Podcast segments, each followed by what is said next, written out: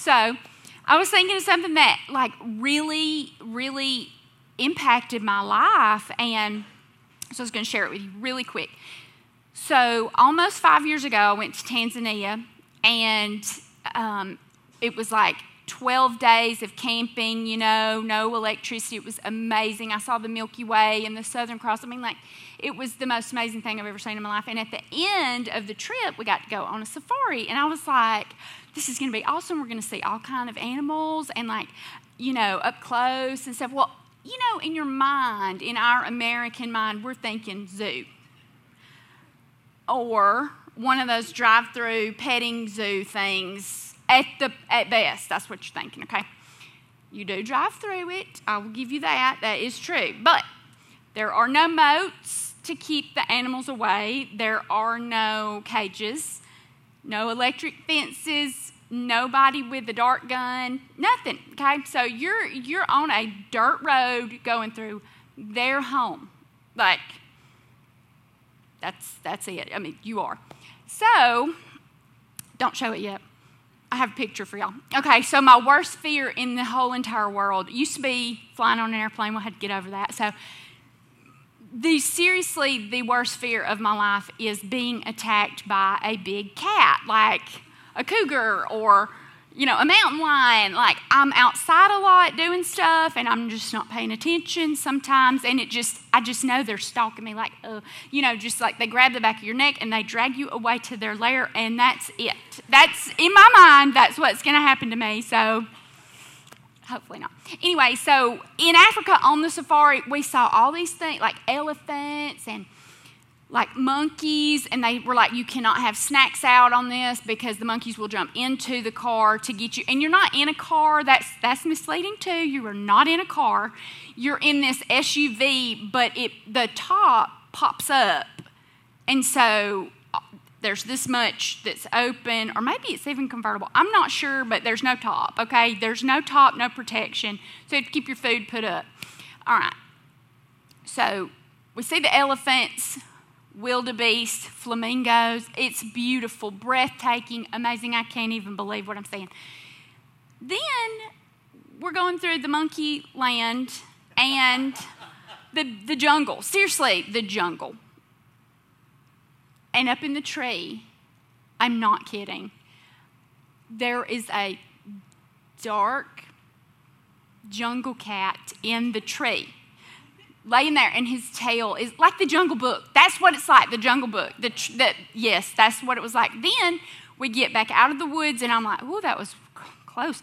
And we see like a mama lion with her cubs you know in the field and i'm like ooh, she is like close, but she's tending to her young and she's fine. Well, this other female comes up and you can just hear her growling at that other line, like, you better stay back. And I was like, what if they get the fight? Oh my God. You know, it was just like, oh, so scary. Well, then in the line of SUVs, you know, you got them coming both ways. Okay, Connie, show them. The daddy showed up. And he was like not staying off the road. He was on the road. Look how close he is. And see those things where you're not protected. You're just not protected. There's nothing anybody could do to save you if he wanted to get to you. Nothing. All right?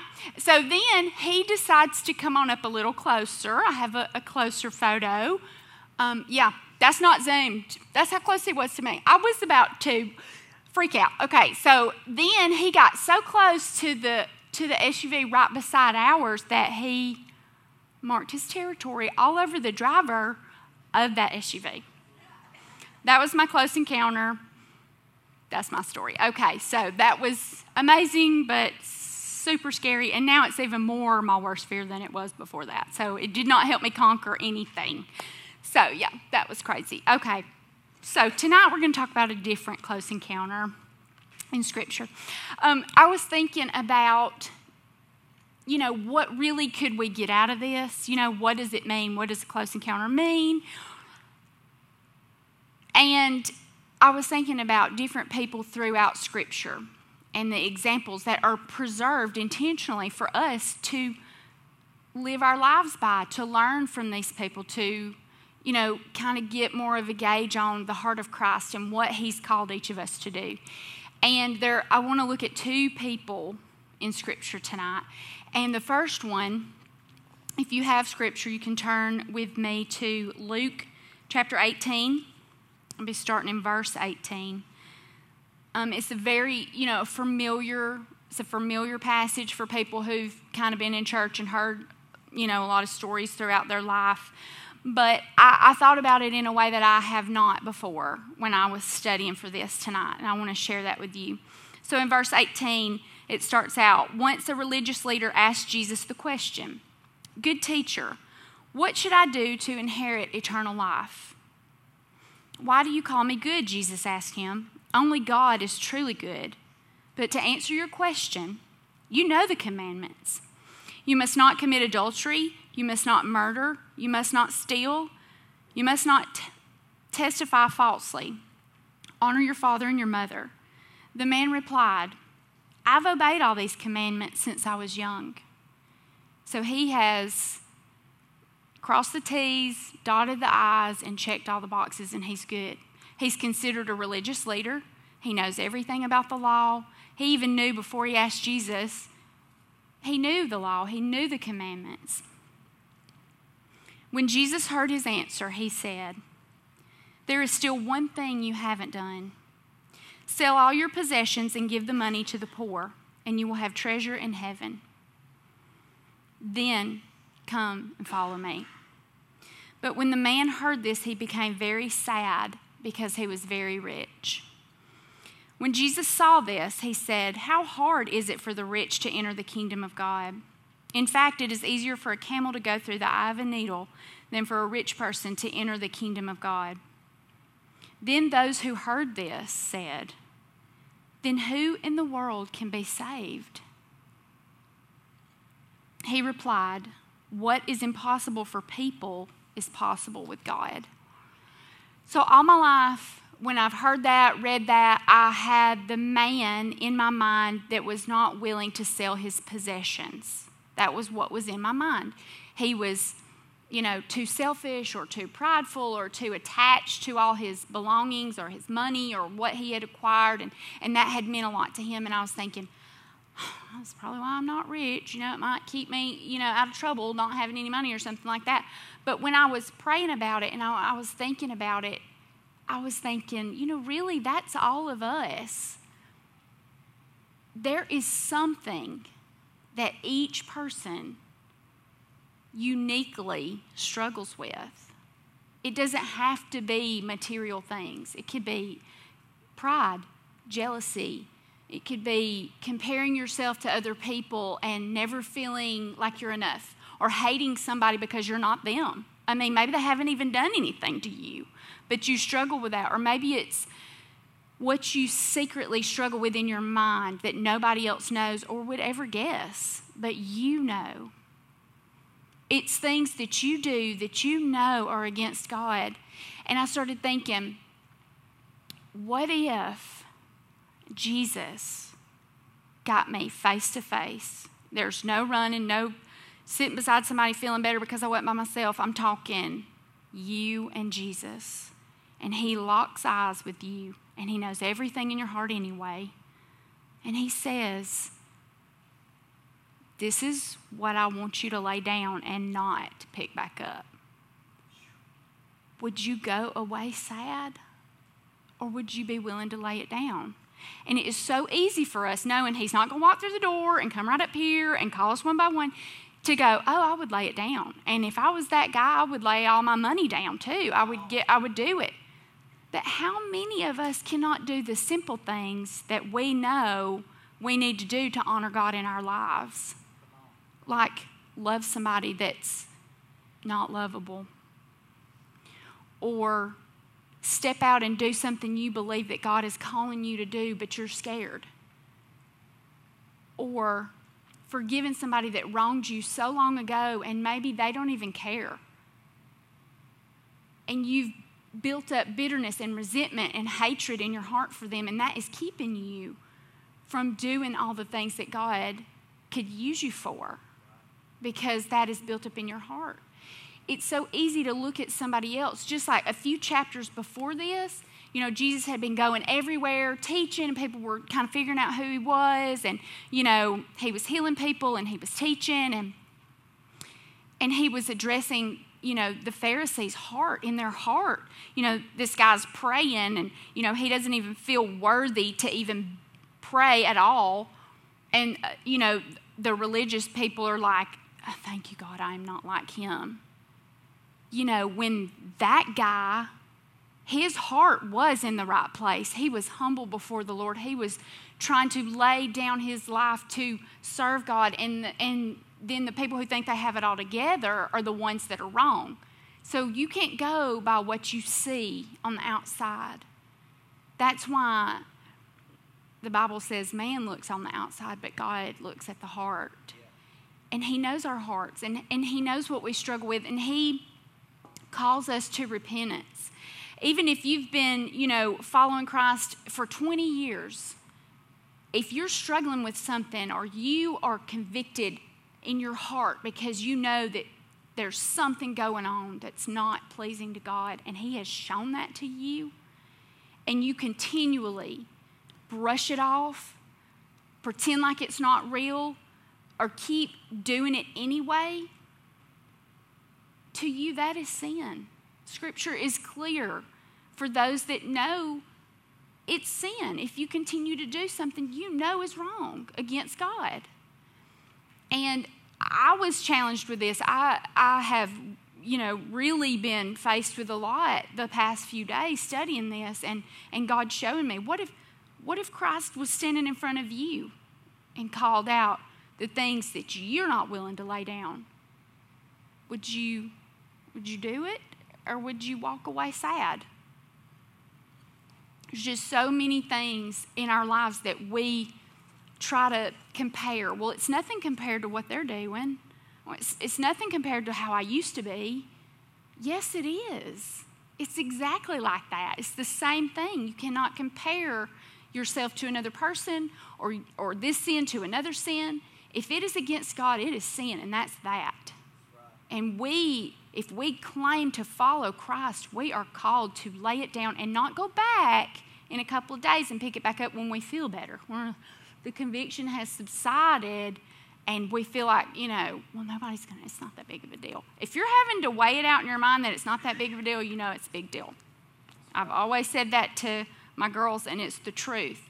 The minute you start trying to, to figure out a way to make it okay is the moment you know it's not okay. So the people are like, well, okay, who can be saved then? Because we all have things, you know. And I, I love that this is immediately following this terrible situation with this rich guy, you know, not being willing to, to give everything he has. So in chapter 19, it says, you know, Jesus is still going, teaching, you know. Um, in verse 1 of chapter 19, it says, Jesus entered Jericho and made his way through the town. There was a man there named Zacchaeus. He was the chief tax collector in the region and he had become very rich. He did not become rich by working really, really hard and being an honest guy, okay? He was a little crooked. He was the chief tax collector in the region and he had become very rich. He tried to get a look at Jesus, but he was too short to see over the crowd. So he ran ahead and climbed a sycamore fig tree beside the road for Jesus was going to pass that way. So, you know, there's crowds and a bunch of talk and all this stuff about this guy who's doing all this crazy stuff, healing people. I mean, people that have been born blind and they're now adults, they've been blind their whole life. He's just touching them and they can see. Or people who have leprosy or can't walk, you know, just the touch of his hand or the words from his mouth are healing these people. So everybody wants they want some, you know, and, and they want to meet him and they want to see him and they want to see what, what all the fuss is about. You know, like a wreck, you can't look away. You've got to, you know, and it's kind of like that. Like everybody's just crowded around him. They want to see, they want part of it. They want, I mean, surely I have something's wrong with me. I'm going to ask him to do something for me. You know, everybody wants, everybody wants their share. Um, so Zacchaeus wanted to see, and he, you know, short person problem, I understand. So he like climbs up in this tree so he can see over everybody's head. Okay. So But what is so cool about that is maybe nobody else even noticed Zacchaeus doing this. And with all these, no telling how many people were just like surrounding him. You know, like he was like a celebrity. You know, you've seen the celebrities with their entourages and stuff and people pressing in on them. But Jesus knew exactly who was in the tree, why he was in the tree, what his name was, and everything. And when Jesus came by, he looked up at Zacchaeus and called him by name. Zacchaeus, he said, quick, come down. I must be a guest in your home today. Not only did he say, What's up, man? You know, he was like, Come on, we're going to your house. I want to hang out with you. Because he's personal and because he cares. And he's not just looking at, you know, the mess we are. Just like when Kenny um, gave the message the other day, he called um, the guy in the wine press, Gideon, I'm sorry, I can't remember, um, mighty, mighty warrior. He sees who we can be. He sees who God has made us to be. He sees the potential we have if we will follow after Christ, just like Peter being called the rock. Peter messed up so many times, but redemption, repentance, all those things lead to the life that God has for us. So he says, Zacchaeus, quick, come down. I must be a guest in your home today. Zacchaeus quickly climbed down and took Jesus to his house in great excitement and joy. He didn't say, Me? My house is not cleaned up. I'm not ready for company. That's what I would say. I mean, you know, he's like just so excited and overjoyed, and they just went to his house right then. So, but the people were displeased. You know, you've always got those people watching, waiting, ready. He has gone to be the guest of a notorious sinner, they grumbled. So they're talking, you know, they're scheming their own thing. They got some, you know, some stuff going on too. Meanwhile, Zacchaeus stood before the Lord and said, I will give half my wealth to the poor, Lord. And if I have cheated people on their taxes, I will give them back four times as much. Jesus responded, Salvation has come to this home today, for this man has shown himself to be a true son of Abraham. For the Son of Man came to seek and save those who are lost. Zacchaeus, being with Jesus, he was willing to lay everything down and give back even more than he had taken from people.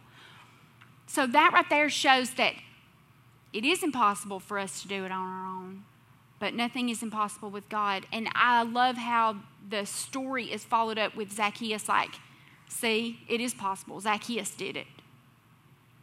It is possible. You can do it. It's hard. It is hard to to pray and ask God to show you what is displeasing in your life to him. And when you're shown that, and nine times out of ten, you probably already know it before you ask, but um, when you're shown that, you're immediately convicted because you're called to lay it down and go the other way. Not only lay it down and be like, you're not supposed to walk away sad when you surrender. It's the people who don't surrender that walk away sad.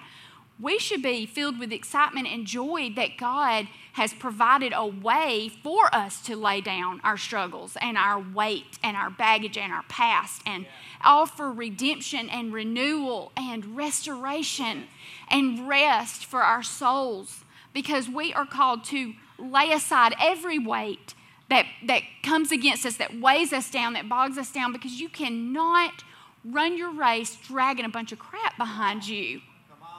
It's too much. It's too heavy. This life is hard enough without doing that if you're pushing toward Christ.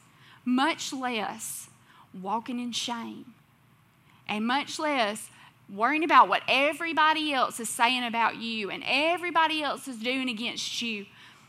If you have been set free by Christ's blood and you know the truth of the scriptures, don't carry all that around with you. Don't stay stuck because that's exactly what the enemy wants. That's exactly what keeps you from doing what you're supposed to do. And you're inwardly focused, focused on yourself, your problems, your pain, your struggle, your depression, your family is a mess, your life is a mess, you don't know what you're going to do, it's not even your fault, you don't know how you got here, you've tried your best, but nobody cares. That's all about you, all about you. And we could all sing that song every day. But that is not who we are called to be. And I have had to get on my knees and beg God to restore the joy of His salvation to me a lot of times in my life. Because this life is not easy all the time, most of the time. And if you really are loving each other and bearing each other's burdens, you're in, you're hurting for each other.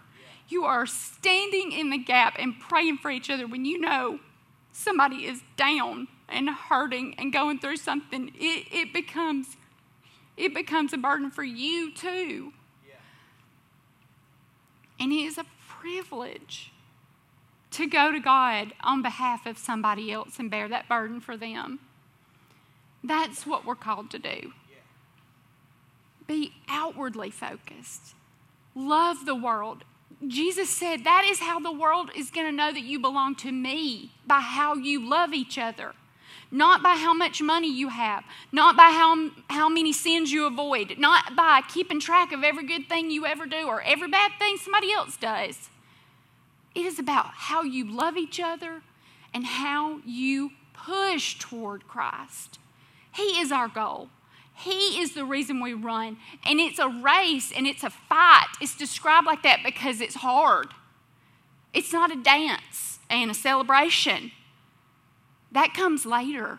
Yeah. That's the prize. Yeah. It's a race.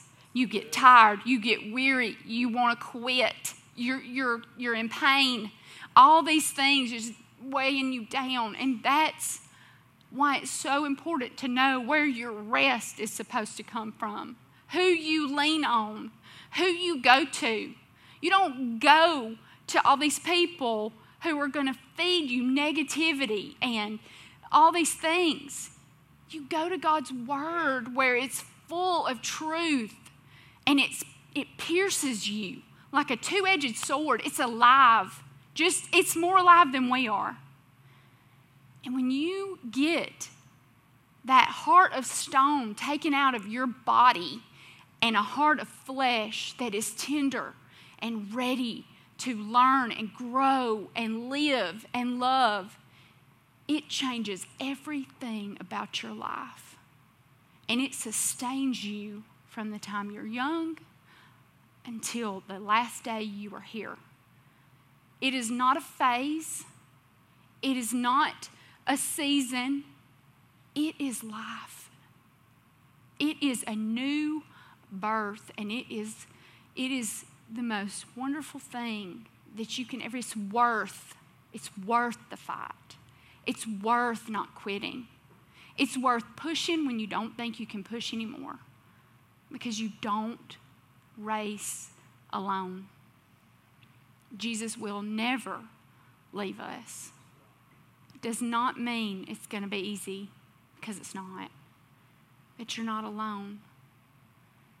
And we are called to live in the freedom that Christ died to give us. Just like Zacchaeus, just like the rich guy had the opportunity, he knew everything, he had it all up here. But what matters is what he had right here. And it's the same for us all those thousands of years ago. It's the same thing for us. We just make it so complicated. It is not complicated. There is complete freedom in your surrender to Jesus. It's not like, um, you know, everybody's going to make fun of me because I'm going to be like the, you know, stick in the mud. I'm not going to have any fun anymore. It's not about that. That is for a season. Every phase of our life is a season. Living for Christ is, is what we're here for. Giving God glory with all of our mess ups and all the things that we think we can't do. We can't do it. That's the beautiful thing about it. People see God at work in your life instead of you at work in your life. If you if you don't have that, I am begging you to search your heart and ask God to show you. Just ask God to show you. And this is not a small group question, but I do want everybody to really think when you get home and it's quiet and you're alone and it's just you and God, what if He really did walk in the room and look at you in your eyes and say, If I asked you to lay down this and never pick it up again or leave me forever, what would you do? Do you hold on to anything tight enough to keep you from Christ? That's a big deal. It, it was a big deal when he said that to me this week. It really changed the whole feel of everything I was going to say because that's what matters. What is standing between you and the relationship you know that you need to have with Jesus? Is it a person, boyfriend, girlfriend? Stuff you should not be taking in with your eyes, wherever it may be. Things you may be doing, or things you may not be doing that you're supposed to be doing. All these things, it's not about the rules and we are going to mess up, but it is about your heart seeking after the righteousness of God. It's just a seeking desire for the things of God, being hungry for the things of God. Are we hungry for the things of God anymore? Were we ever? It's really something to think about. It's not just for somebody else. If you claim Christ it is for you too. That's what you're claiming. You're claiming to follow Christ, so learn what it means. Yeah. I'm going to pray and just if you need to come pray, come pray. If you just need to think about what is it in my life that's keeping me from the relationship that I know that I'm supposed to have with Jesus, what is it? And why can't I let it go? Why do I keep going back?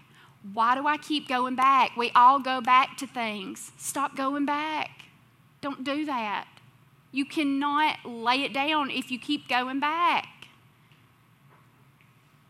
That'd be like you drowning somebody throwing you a life vest, putting it on for a second, and thinking you have your second wind to go swim to shore without it, taking it back off. Why would you do that? You wouldn't. You would hang on to that for dear life. You wouldn't dare take it off until you were safe. It's the same thing. Let me pray. Father, God, I come to you, Lord, right now, and I, I thank you, Lord, for your word. I thank you for this time, Lord, to, Lord, just read your word, Lord, and, and just share what you said to me. God, it's about our heart. And and there are things in my life and in all the lives in this room that stand between the relationship that you've called us to have with you. And I think that a lot of times we use that as an excuse, like, well, I'm not perfect and I'll just pray for forgiveness. And that's not, that's not how it's supposed to be. I pray that you will give us a seeking heart. I pray that you will restore your joy of your salvation to our hearts, Lord, that we'll be, God, we'll be just always trying to please you and trying to know you better and trying to move past the thing that you're calling us to move past in our life, God, that trips us up and weighs us down. I pray that we won't walk in shame for things that we've done wrong, Lord, but we'll just give it to you. God, we'll be like Zacchaeus and we'll be joyful and excited when you call us from the place we're in to come and be with you. thank you so much for making a way for us to be able to have a renewal in our heart, God, to make us new, a new creation. Thank you for that. And thank you that we don't run this race alone, we don't fight alone. And I thank you that you're the prize at the end. Just pray that we will understand that that's enough, that Jesus is enough. I thank you so much for your great love, and I thank you so much for this time for us to be together. I pray that you're honored now. In your name I pray. Amen.